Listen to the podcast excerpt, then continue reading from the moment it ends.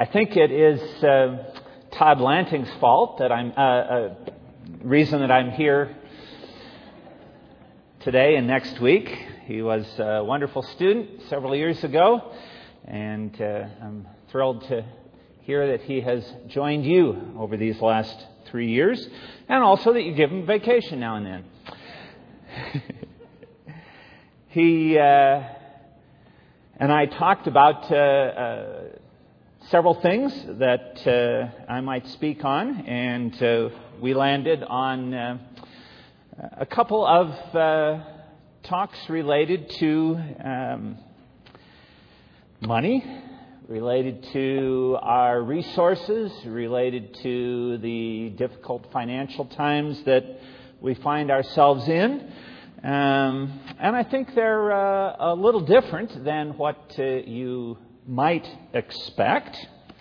But uh, he did uh, apparently uh, put something in the uh, bulletin that uh, is probably exaggerated um, about my writing, uh, but that was kind of him anyway. And you already heard the announcement about the books.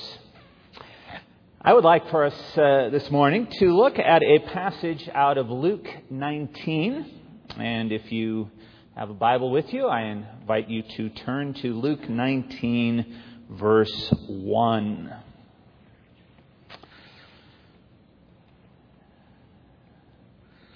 And we will read Luke 19, 1 through 10. Jesus entered Jericho and was passing through. A man was there by the name of Zacchaeus. He was a chief tax collector and was wealthy. He wanted to see who Jesus was, but because he was short, he could not see over the crowd. So he ran ahead and climbed a sycamore fig tree to see him, since Jesus was coming that way. When Jesus reached the spot, he looked up and said to him, Zacchaeus, come down immediately. I must stay at your house today. So he came down at once and welcomed him gladly. All the people saw this and began to mutter, He has gone to be the guest of a sinner. But Zacchaeus stood up and said to the Lord, Look, Lord, here and now I give half of my possessions to the poor. And if I have cheated anybody out of anything, I will pay back four times the amount. Jesus said to him, Today salvation has come to this house, because this man too is a son of Abraham. For the Son of Man has come to seek and to save what was lost. I think it was about two years ago when I caught a segment of Nightline, and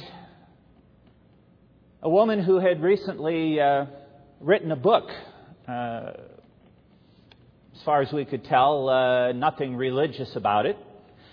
On uh, making and forming intimate relationships, was interviewing and interacting with uh, several young single adults, uh, particularly single women, who were part of the scene that you can find still today flourishing in every large city around the country.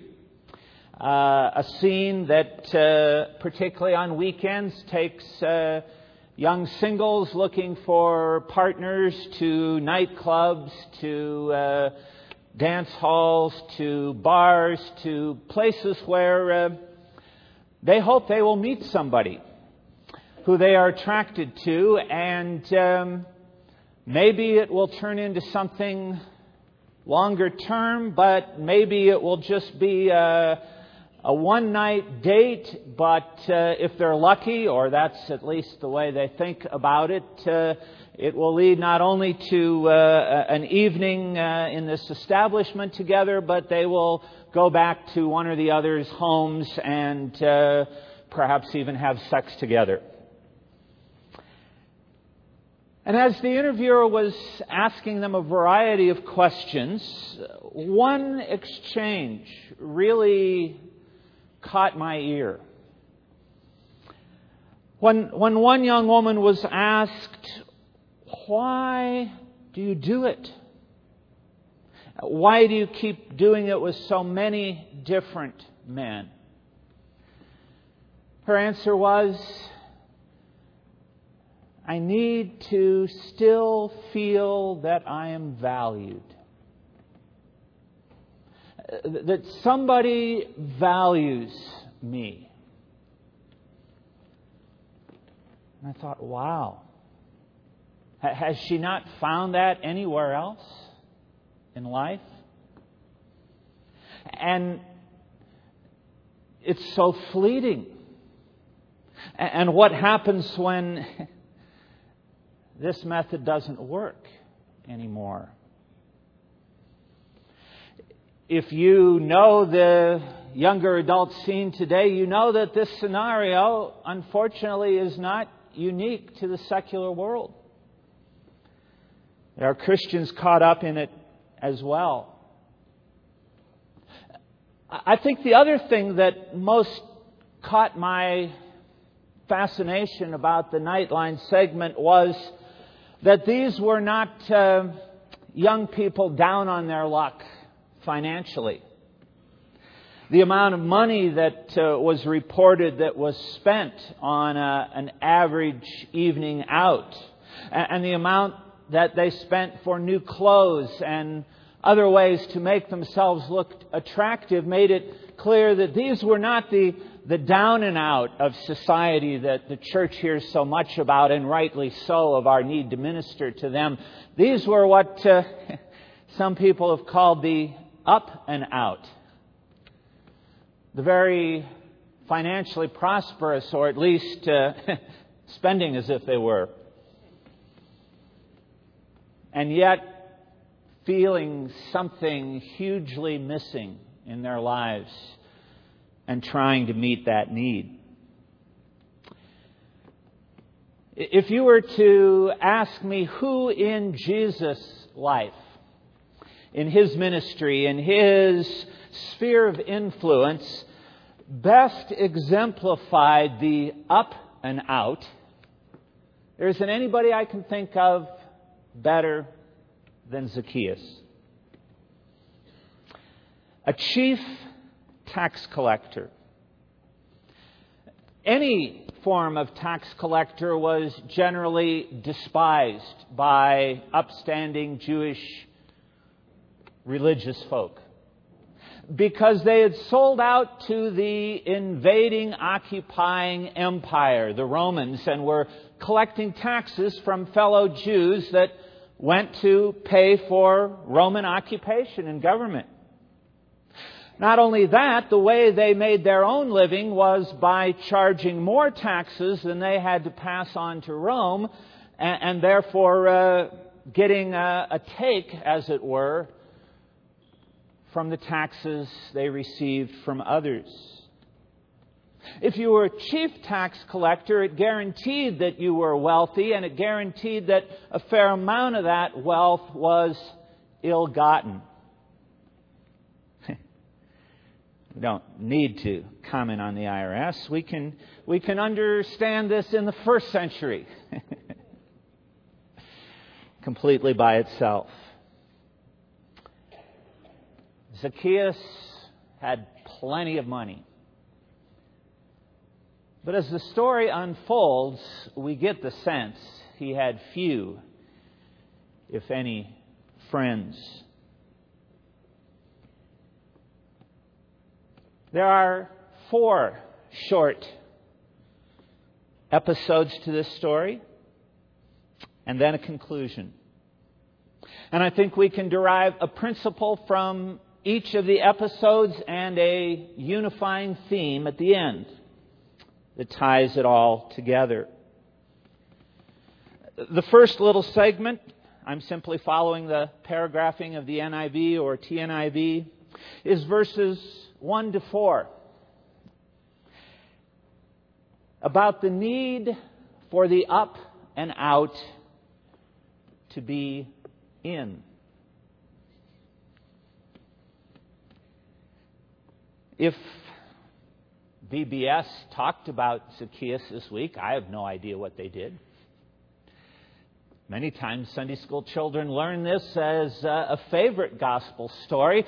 Chances are they would have uh, taken away, or at least uh, most adults who remember the story of Zacchaeus from childhood come away with, um, oh, yeah, that was the guy who was real small, and he climbed the sycamore tree probably the two least significant things in the story.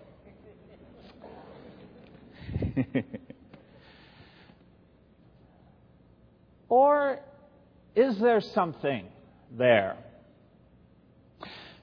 for someone who was up and out, who was a chief tax collector and was wealthy? and who wanted to see who Jesus was. Why? We're not told. We can speculate. Everybody had heard about him by this time in his ministry. It's near the end of his roughly three year ministry. They had heard about his miracles. They had heard about his teachings. They had heard about his conflicts with the religious authorities. Was uh, Zacchaeus just a curiosity seeker?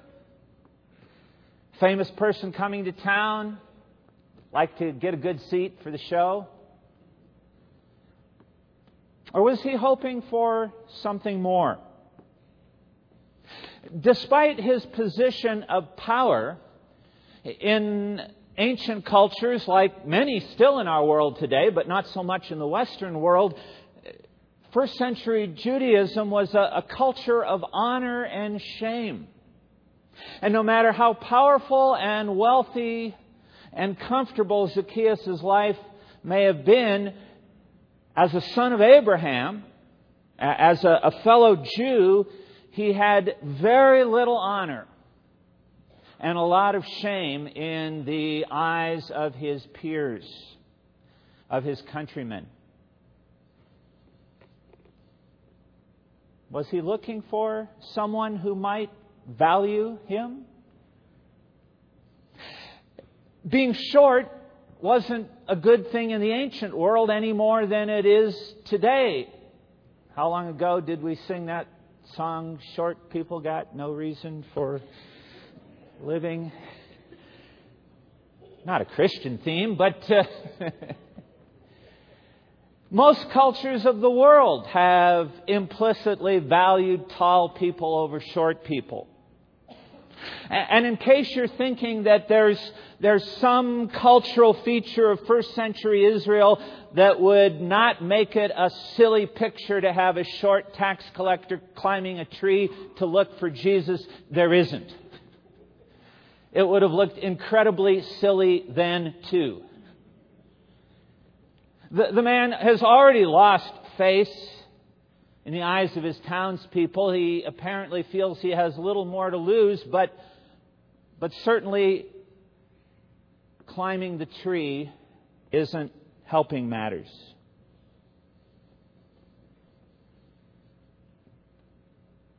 Maybe it's appropriate to infer that he senses his need to be in.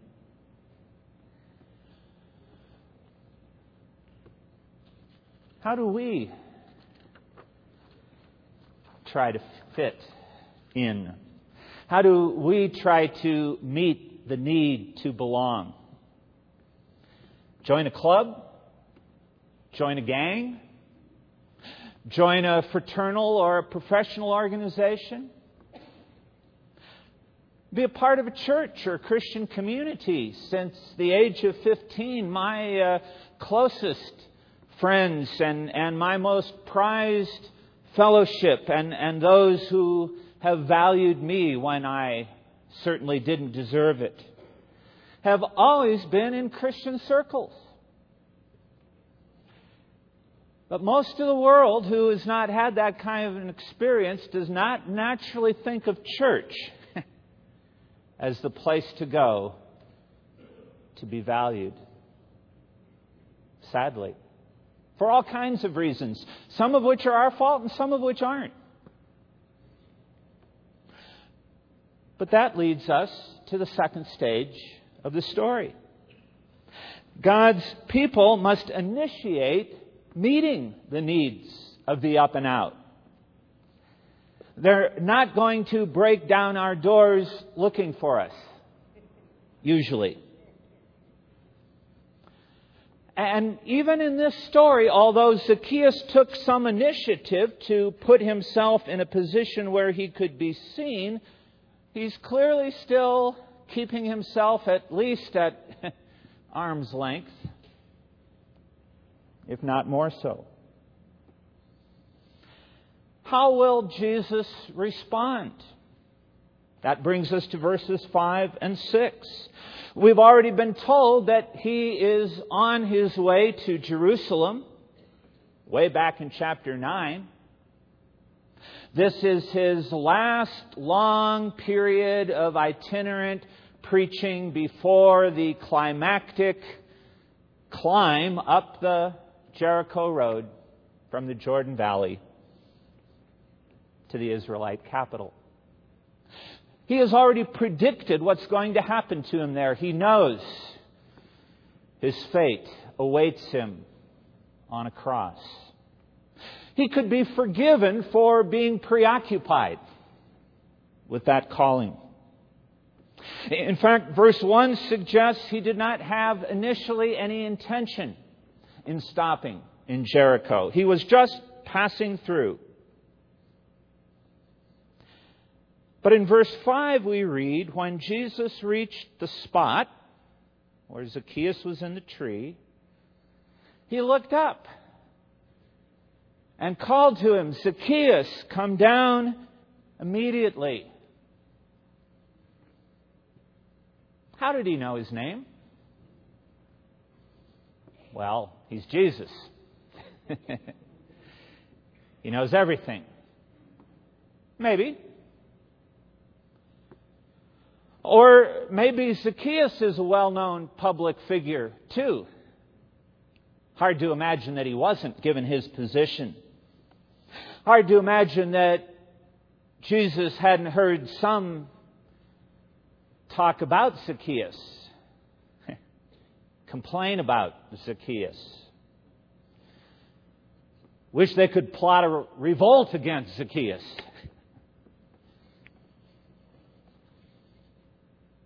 However, he knows his name, he uses it. He calls him by name, which in and of itself shows he values him. But then he does something shocking. He says, I must stay at your house today. And once again, if you're wondering if there was something in first century culture that, that we don't practice any longer, that uh, would have made it natural to invite yourself and a whole bunch of disciples over to somebody else's house? The answer is there wasn't. In fact, if anything, this was even more of a cultural taboo than it might be today. Now, on the one hand, Zacchaeus was rare among the people of Jericho in that this probably wouldn't have created a financial problem. See, when you go to somebody's house to stay, that means the hosts are obligated to give you a very nice meal. And don't forget, Jesus has all these people constantly tagging along with him, so you got to feed them too.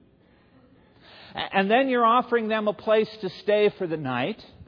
And then you're probably giving them a light breakfast in the morning, and if you can, maybe some provisions to tide them over until they get to wherever they're going on the next day of their journey.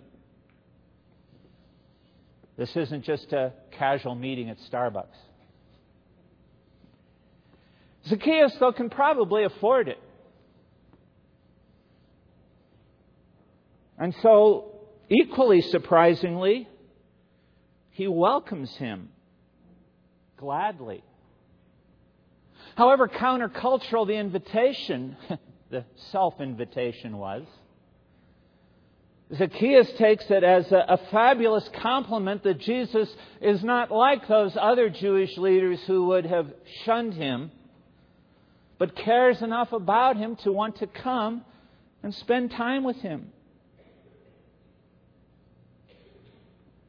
Do we do that with the folks who are up and out in our society? If we live in the suburbs, it's, it's hard sometimes to apply the teaching of Scripture about the down and out, unless we're involved in urban ministry or go overseas.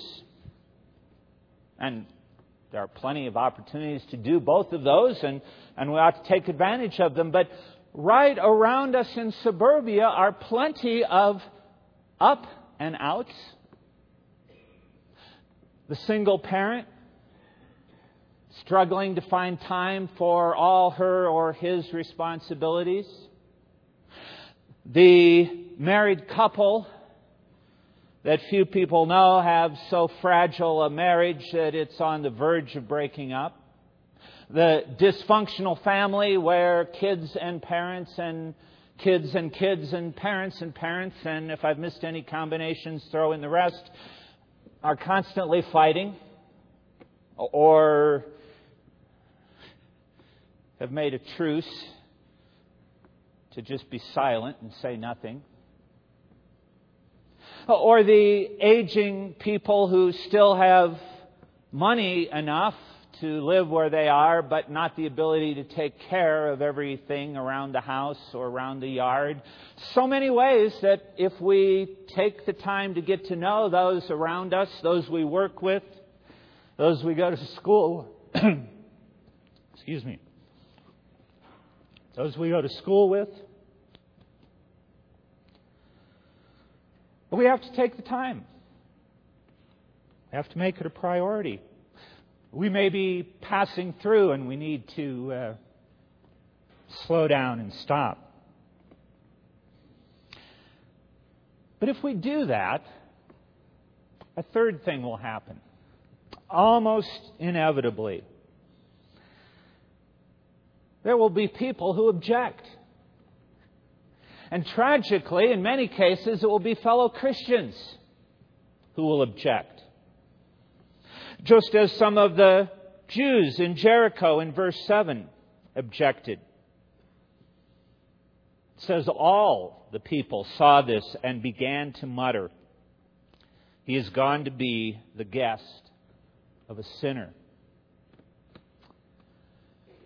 a sinner in the sense of, of being immoral, uh, unethical? Uh, yes, definitely. But a sinner also in the sense of being one whose occupation and practice had rendered him almost permanently impure, defiled, ritually speaking, according to the ritual law of Judaism. And in some ways, in terms of the stigma and the ostracism that was associated with that, that was the worst crime.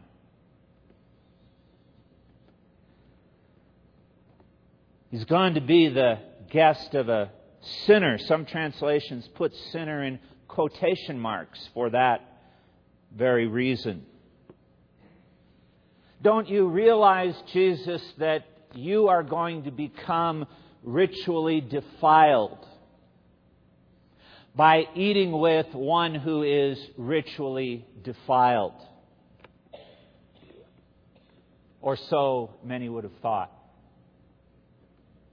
They didn't uh, factor in the possibility that Jesus' holiness might be more contagious might be more catching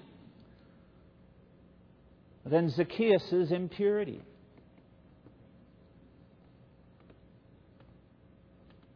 How often do we replicate that mistake as well? I think of uh, an older man who came to uh, a Sunday school class I taught here in the Denver area for many years.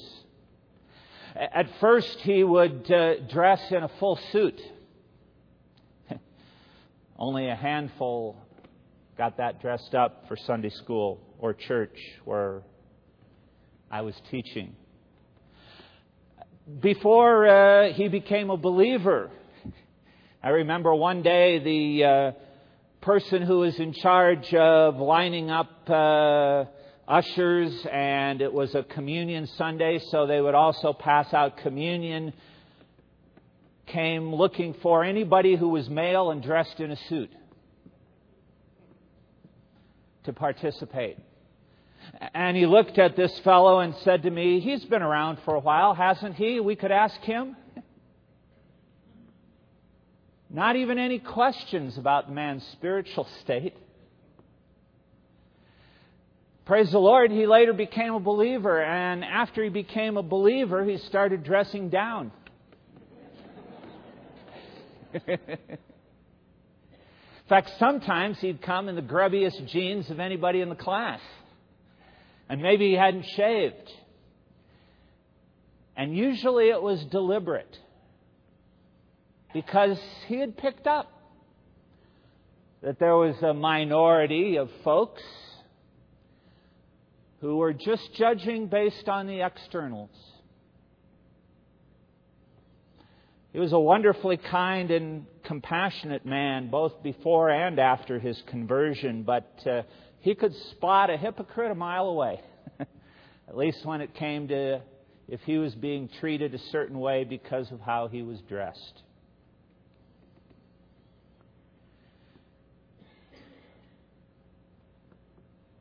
Maybe you can think of some other analogies. Is it worth the risk?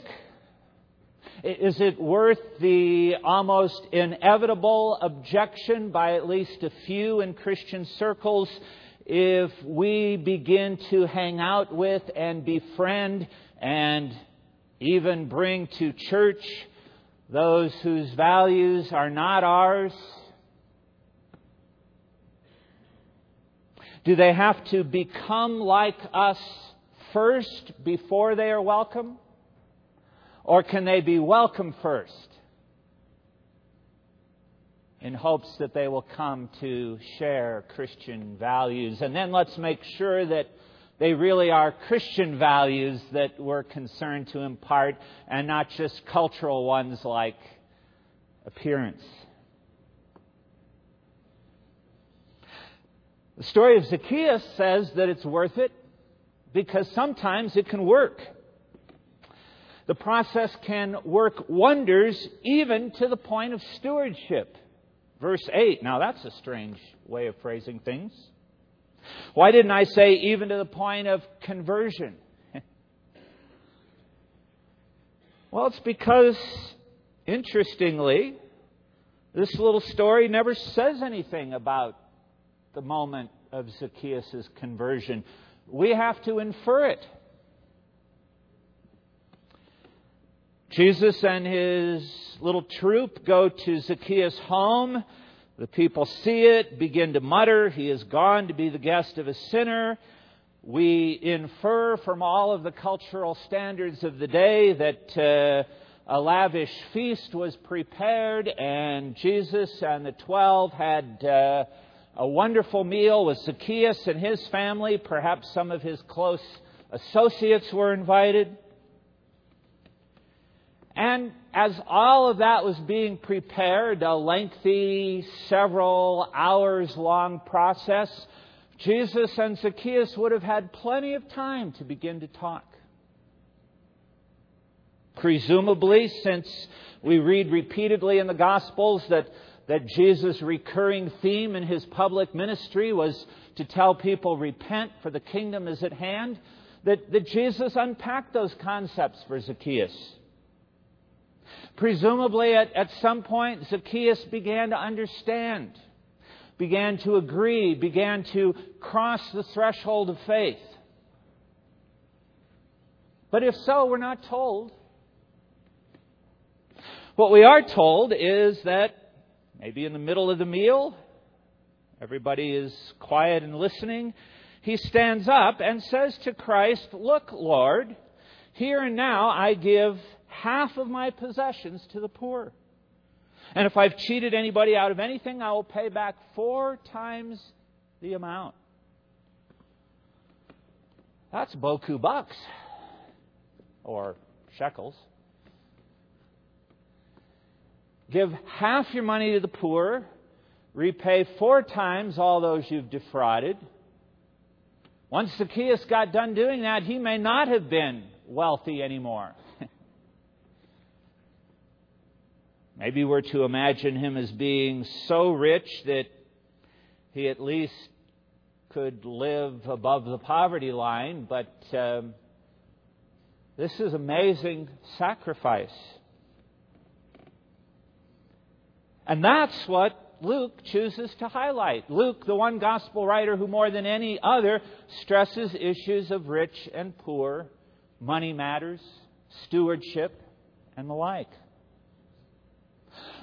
Oh, all kinds of people have made professions of faith throughout history. All kinds of people are coming to Christ around the world today.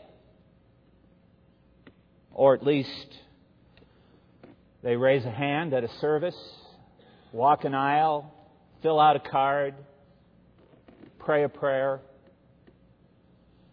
But the question is has anything really happened? Did it take?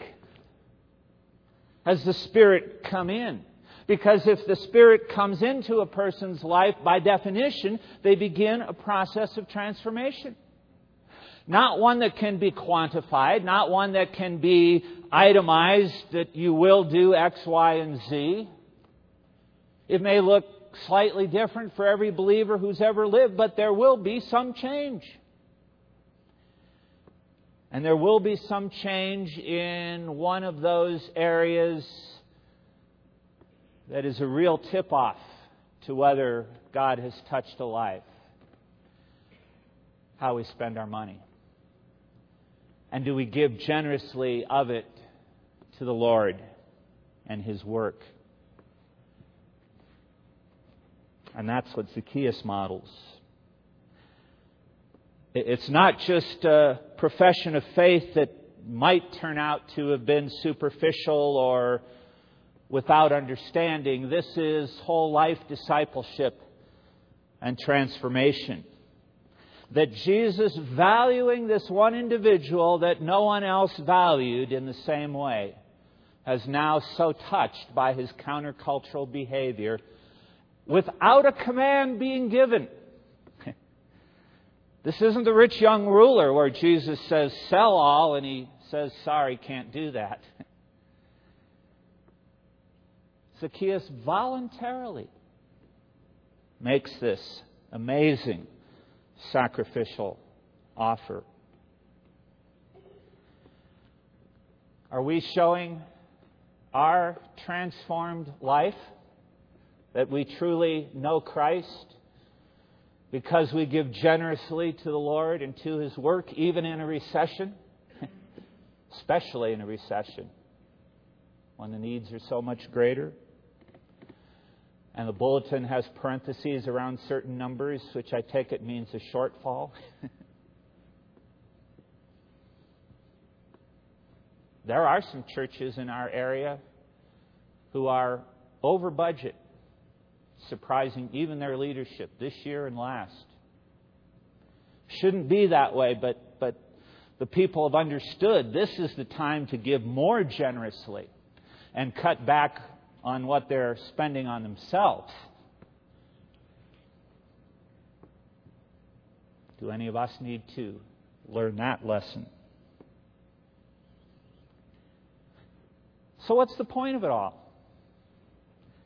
Is there a, a unifying theme or message in these ever so brief glimpses of what undoubtedly was a much fuller and more detailed uh, encounter between Christ and Zacchaeus? I think there is. I don't think we have to guess. I think Jesus comes out and says it rather plainly in verses 9 and 10. Today, salvation has come to this house because this man too is a son of Abraham, for the Son of Man came to seek and to save what was lost. And that's what we're to be about as well. Our mission, like Christ, is to seek and to save the lost. This wasn't a distraction from Jesus' mission to go up to Jerusalem to die. This was part of it and an illustration of that sacrificial giving that is often misunderstood even by those who claim to be God's people.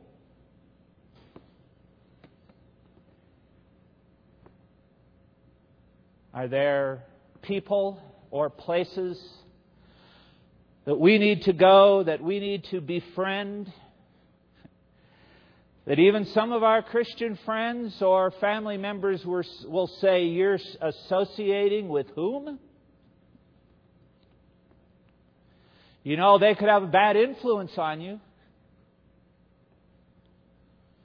And sometimes that's true, especially if you're 14.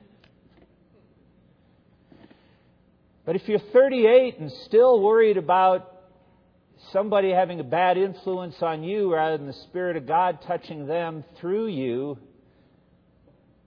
what has not happened in the last 26 years? or 54 or 78 or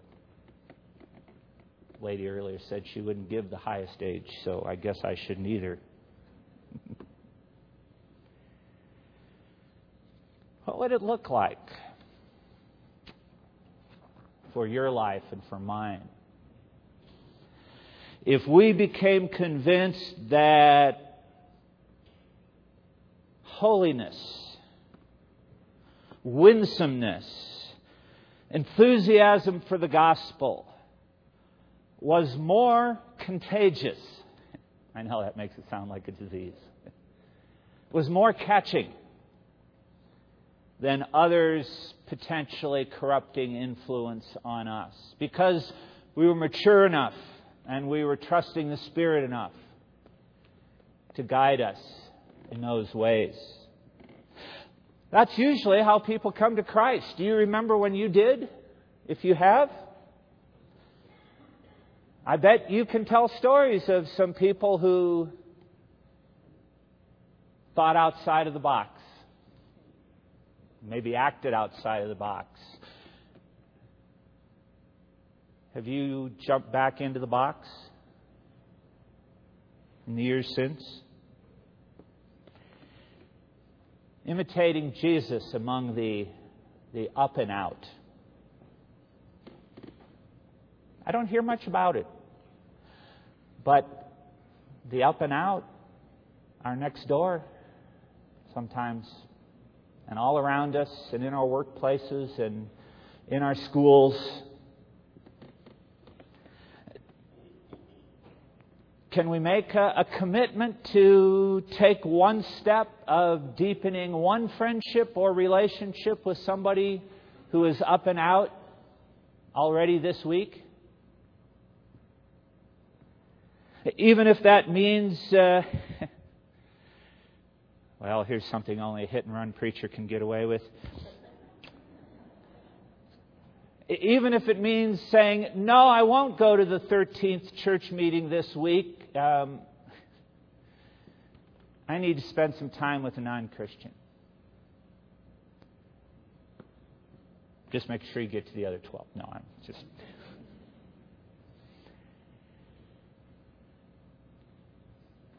Does everybody have somebody in mind? Can we lift that person or those people up to the Lord? Shall we pray together?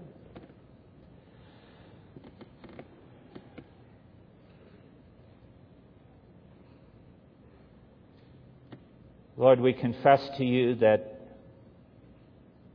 it's way too easy to get comfortable in our Christian activities and not make time for those who need to know you.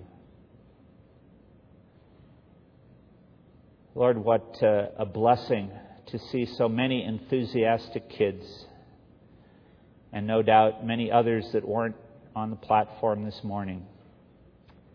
And no doubt at least a few of those who have family members who don't know you. Would you help all here at West Bowles who have found out where kids live and parents' names and emails and phone numbers to, to follow up? And where there's any openness at all to begin to build some kind of relationship with those who need to know you. It may be a long way from being ready to be invited to a church activity, but be happy to come to someone's house in the neighborhood for dinner. And those that uh, have laid heavy on our hearts for a long time because we see them every day at work, at school, in the neighborhood, in the stores, on the streets. And we have talked to them and we know that they need you and they don't seem to be open. Help us not to give up on them. Help us watch for the Zacchaeus like moments when they're showing some kind of curiosity, still holding themselves at arm's length, but uh, a moment that you give us if we're alert and ready to take it. If not to invite ourselves to their home, maybe to invite them to ours. Or to go out somewhere on neutral ground. Lord, help us to be as creative as Jesus was. Help us to be as impervious to those who would criticize good faith efforts on our part, even if they're unconventional. And what that looks like may look different for every person in this room. But would you lay one or more people or situations on our hearts that you won't let us forget about because you have called these people to yourself. And you've called us to be the means of bringing them to you, whether dramatically and quickly or over the long haul. May we, through your Spirit, be more winsome than any other activity or group of friends these people could have so that they see how much we value them because you value them. And they will come to look for that value in you. For we pray in Jesus' name. Amen. You are dismissed.